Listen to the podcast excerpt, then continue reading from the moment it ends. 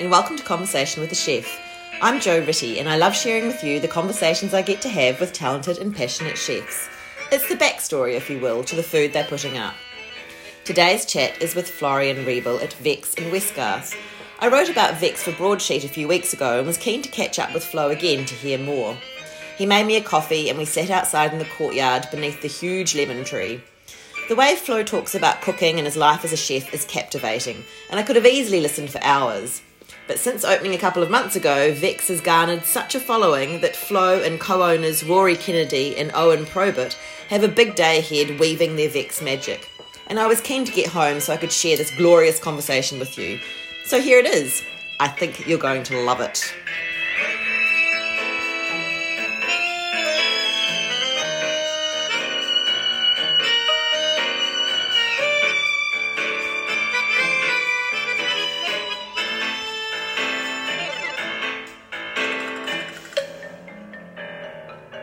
Hi, Flo. Thanks for talking to me again today. Very glad to be here. Uh, yeah. yeah, we, well, this is your place, but um, I- have spoken to you a lot because I wrote the article for for Broadsheet and I had so many questions. Um, and thank you for being so patient with me. Not a me. problem. I felt like I was co-writing. Yeah, you, you really were. and I did quote a lot of your things, like um, Vex being one letter off six. Yep, yep. I'm using that a lot these days. Yeah, you happy Yeah. with that? Definitely. I've, uh, some people were surprised that it even came out because um, I'd always joked about saying it, and then I just kind of every time I say it, the guys kind of um, like have a little giggle in the background. But um, I'm just going with it now. I know. I was really pleased that it, that it made it through the editing as well. I was like, yes. Well, we literally just got written up in uh, Monocle as well, and I said the same thing to him. He's like, "Well, I don't know if that's going to fly with the editors," and it didn't end up going in. So it's like, go broadsheet. Yeah. um, so Vex, which is hard for me to say in a New Zealand accent and for it to sound like you say it in Australia, Yeah. but um, nevertheless, um, how long have you been going now? Uh, we have just finished our second month of operating. Um, and we've been in the space now for, I guess that makes it five months. Yeah. Sort of waiting, was waiting, Yes. um, and taking our time and kind of trying to predict things. Yeah. But it's been good so far. Yeah, and when I spoke to you initially, you were having limited numbers, and now you're at full capacity. No, not full No. capacity yet. Still got So some still- limitations in yeah. place. Okay. But um, we're really fortunate that we sort of put a, a, a working model together that I suppose was a little bit experimental, but in essence is pretty old school. It was that whole notion of you're going to run a tight team and everybody has to be able to jump onto doing whatever needs to be done in that moment. And mm. that sort of got us through, you know, the restrictions, then being unexpectedly a little bit more busy than we thought we were going to be, you know, really on edge. But mm. at the same time, that's what we wanted to be. Yeah. You know, didn't really want to overstaff or make things too easy on ourselves. It's much more important that we got a good idea of how to run the space. Yeah, yeah, yeah. And we've been able to do that through restrictions and then the light, light loosening of it too. So, And you're working with friends too, aren't you? So yeah, yeah, yeah, yeah. We now we joke about if we're still friends or not. We're allowed to say that, we are. We definitely are. No, it's been really good. Um, I think above all things, like uh, friendships are friendships, but um, we have a lot of professional respect for each other, which kind of partially predates that, partially just overlaps it. mm, So, um, yeah, so far it's going really nicely. yeah. And I have to say, I, I don't. I feel I always feel in two minds about fact checking because obviously you have to fact check for articles. But you know, if someone tells you they work somewhere, Mhm. I just want to obviously believe that. but um, in fact checking, um, Alma said how much she enjoyed working with you at Neighbourhood Wine, and I just really loved that because I had spoken to her for conversation with the chef as well, and she's so lovely and so um, incredible at what she does, and I just really loved. I mean, and I could tell that from from you being here as well that you, that you are as well. But just it's always nice to hear really lovely things about people, and, and everyone said that about all of you. So it's um Oh, that's great. I think I think good people attract good people. Yeah. Um, and you know, sometimes that doesn't work out. Um, but the people that you've worked with um, remain good people. You're good people. It's nice to breed, uh, breed a little community here in Melbourne, I guess, where that's sort of happening a fair bit. yeah Um, yeah, working with Alma was great. Neighborhood was an awesome experience, and like obviously those guys are just kicking huge goals. It's Yeah. like immensely impressive. Yes. And you know, I mean, you'll hear the same thing from Owen, who you know was at Marion, which is just you know a monster, is doing great things, and some of the other people we work for. Just got been really fortunate. Yeah, and Little Andorra looks like a great place as well. I oh, That's beautiful. Totally there, yeah. understated and underrated. Yeah. Yeah. Looks looks awesome. Um, it doesn't really matter who's there. It's always a good time. Yeah. Um, and always got interesting wine. And where did it all start for you? What made you become a chef? Uh, failing at art school for the most part. Oh. Yeah. Um, One I door closes. yeah, well, basically had to start paying bills. Oh. Um, So hospitality was a pretty quick in. And I went from pouring pints in a pub to being a waiter in the bistro next to it, and then eventually seeing that the kitchen was having a lot more fun. Um, and for me, it was that bridge between a craft, uh, a trade, and a bit of an artistic pu- pursuit at the same time. Mm. Um, And where was that? uh, I started out in Perth, um, and yeah, pub life for a little bit. Um, before deciding to get a little bit more serious about it and finding some restaurant work, which slowly developed. Did my apprenticeship over there, and then packed my bags and headed off to Austria and then London. Because you've got family in Austria. Yeah, basically the entire family's Austrian. Yeah. Yeah, just my little family model um, module sort of has been moving since I was born. So Yeah. yeah. So, um, so Perth to to Austria, and you're working over there as well. Yeah, yeah. I, I went and actually um, stayed with my aunt and uncle um, in this tiny little village, and there was a, a new uh, sh- up and coming chef there who just gotten a couple of hats in his first year and tiny little fine diner that was only Mm. open three nights a week, um, part of a small family run hotel, and that was that was yeah amazing. Just in like the base of a valley going foraging a lot in the forest that were just up the slopes and getting to meet a lot of local producers and stuff. It was very, very hyper seasonal and fun. Yeah. So was that? It sounds like it was quite a small thing, but obviously it had a really good name. So was it um, really busy? You? Like it was as busy as it could be because it was essentially two people or three people in the kitchen running a place trying to do, you know, 14 courses for maybe a maximum of 25 people a night. Yeah. And that's European or so not just Austrian food, but more. Yeah, I'm. I think the Austrian fine dining scene was largely sort of like French influenced anyway, um, but it was basically using purely just produce from his little region. Mm. So he had no option but to kick in a fair bit of Austrian. So that's Yeah. where a lot of my sort of like inspiration comes from these days. Yeah, that's right. Kind of ended up happening. I don't know. I never really thought I'd start cooking more Germanic Austrian food, but it's just happened. I was on exchange in Germany a very long time ago, so my um, recollection of, and I was uh, up in Lübeck, and so I, I just really just remember the um, the Wurst and the, um, and maybe we went to Munich and we had Weisse Wurst, Würster, Yeah. um, but I, and and Kaffee und Kuchen, but I don't really remember it being great food, but that was a long time ago. Look, to be fair, I think it is in a lot of areas like particularly inspiring. Like it's it's pretty straight down like the barrel kind of stuff. It's your sausage and mustard and horseradish and bread. Um, but yeah, I think uh, like around the sort of cities and stuff, like in the smaller communities and stuff, where there's a bit of farming happening, it's some really delicious stuff and like really Of course. unique, unique kind of processes. Like we're about to bring on some. Well, I'm about to start recipe testing some stuff that, um, you know, stuff I hadn't seen anywhere else before, Mm. um, except for in this one tiny little part where I happen to be working. So, got a couple of more Austrian things coming on, Yeah. just because of it.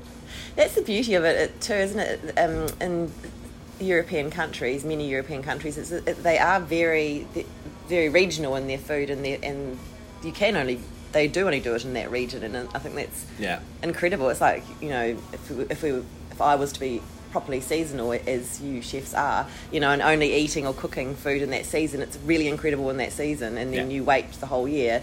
I think when you go to that town and you have that particular thing, it brings um, a specialness to it yeah, that's right. as I- well. I think it's like it's it's a very hard one. Like I um I particularly love like good produce that is well grown and in season, and it just kind of means that like there's probably only about two months of the year where I can actually be eating tomatoes. And like Mm. the rest of it, I just can't deal with it. It's like it's it kind of has ruined it for me since like learning what that is. Yeah. It just doesn't work for me anymore. I want to be like that. I want to be really, you know, what's the word? Discerning. and instead, I'm like, oh, tomatoes. Oh, look, I say that, but I have two children, so at the end of the day, we buy whatever they want, and like it's going to be there anyway. So, you know, I mean, I was following a really insta- um, interesting uh, Instagram thing, a story of um, in, um, what's his name? Oh, I've just forgot his name. The whole story's not. Oh, um, Nicola uh, in at Ha- Hardware Oh, yeah. Club with his child, and he would, you know, he's talking about being a chef, and then what his child will actually eat, Yeah. and I just, Yeah. It must be challenging. yeah, absolutely. Um, I had a moment of pride, and like Emil, my son, had his first oyster here, like on our first Sunday open, so that was pretty cool. And he's into it now, which is, you know, I can't wait to take him oyster eating. yeah. Um, but yeah, like the kids can surprise you. Like he's a pickle fiend. Yeah, well, yeah. Yeah. Um, now, so from Austria, then how long were you there? Only for a year. And then to London. Yeah. And and where did you work in London?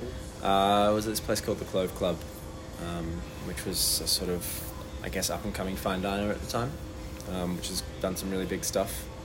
And that was a bit of an eye opener as to what like, real fine dining kitchens are like. Yeah. Um, So hierarchy or yeah, a bit of hierarchy, a little bit of, you know, British fine dining attitude. Um, shouty?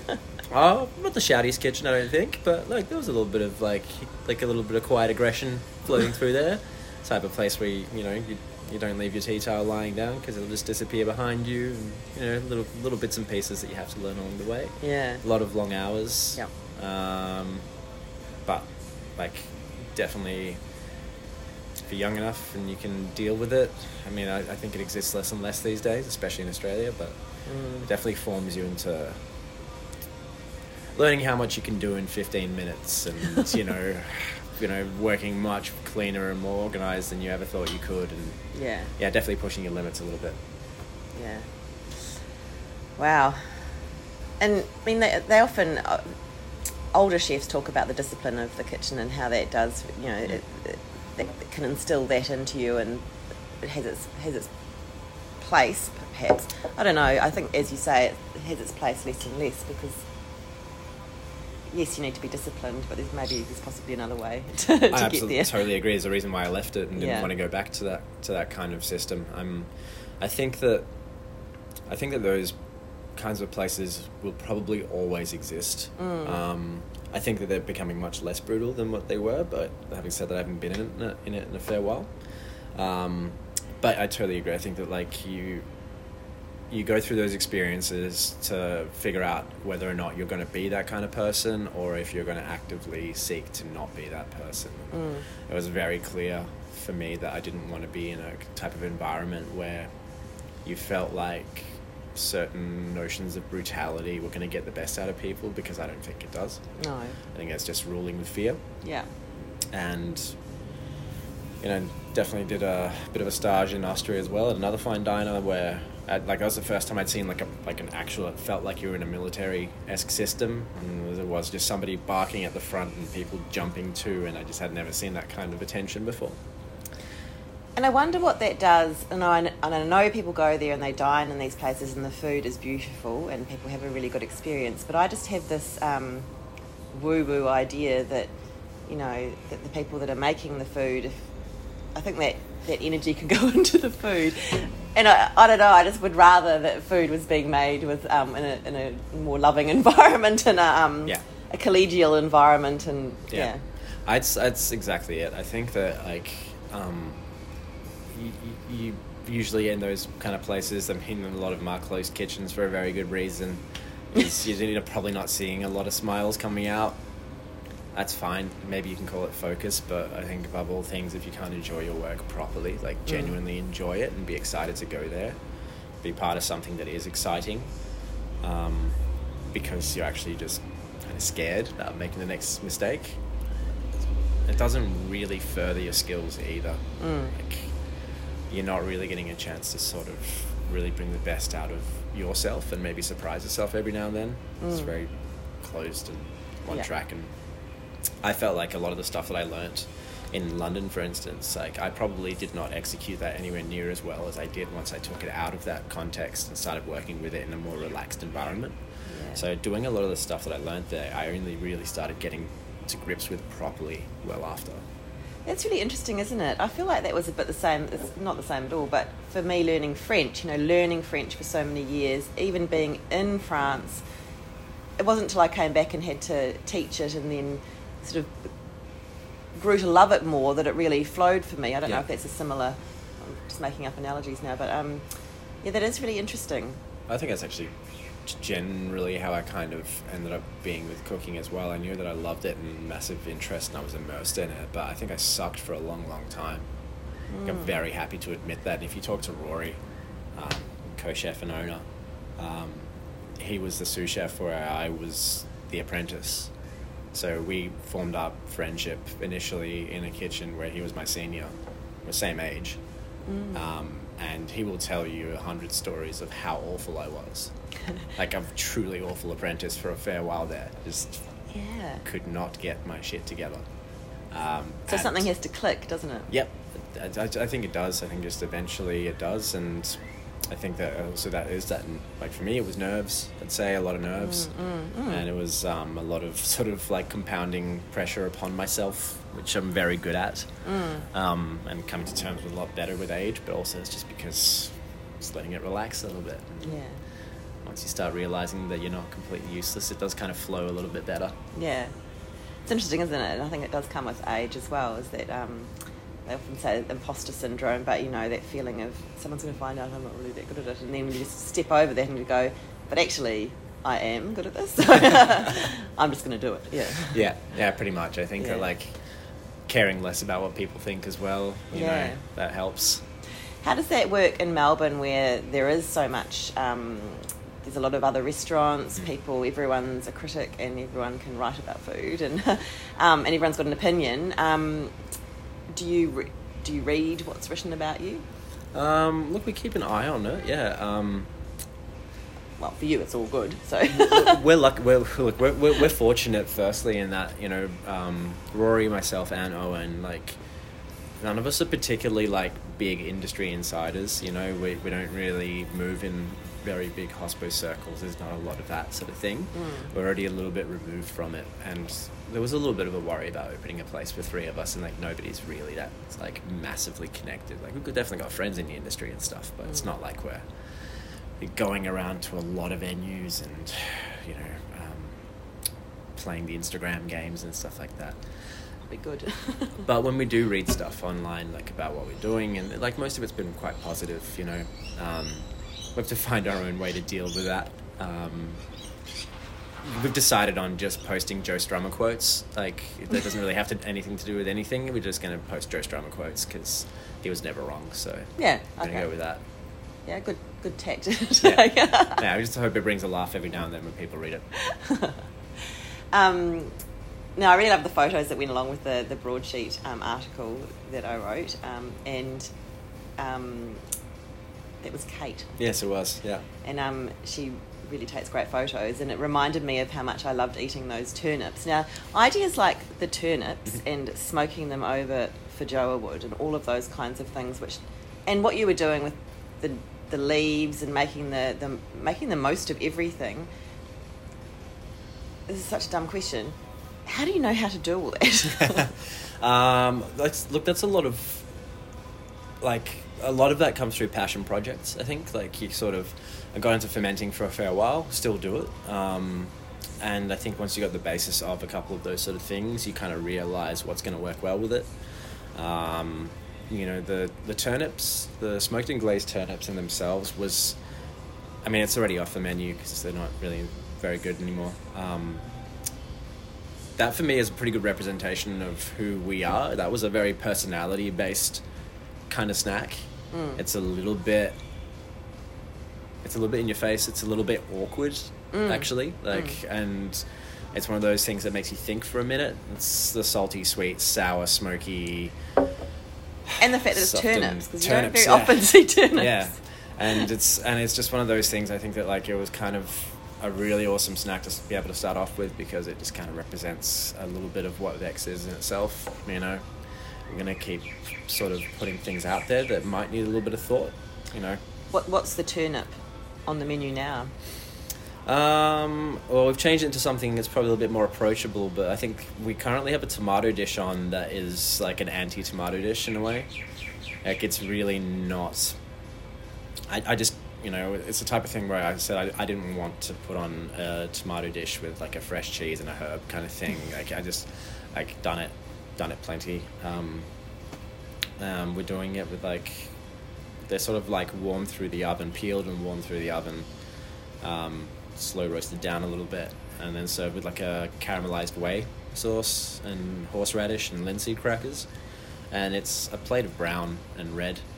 Um, it's like the least summery tomato dish you've ever seen, but it's it's super interesting and delicious. I think.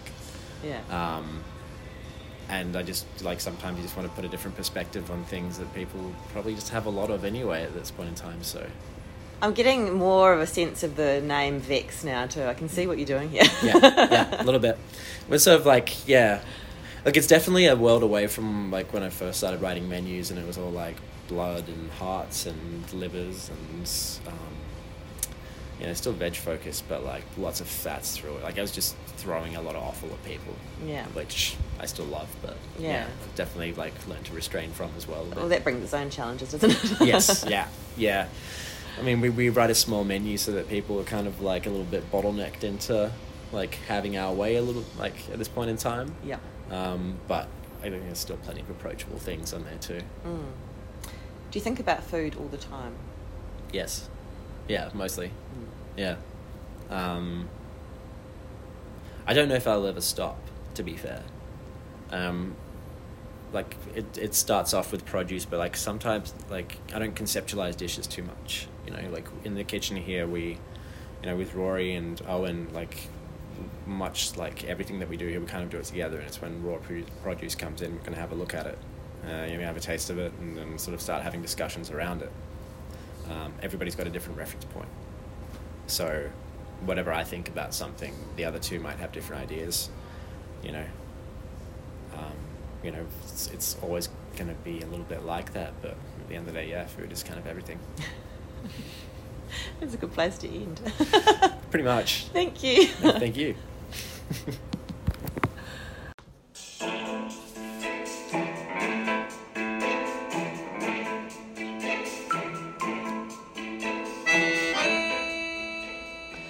You've been listening to Conversation with a Chef. I'm Joe Ritty, and thank you so much for joining me today. If you'd like to read the full transcript of the conversation, you can go to www.conversationwithachef.com or follow me on Instagram so you'll always be up to date with the latest conversation.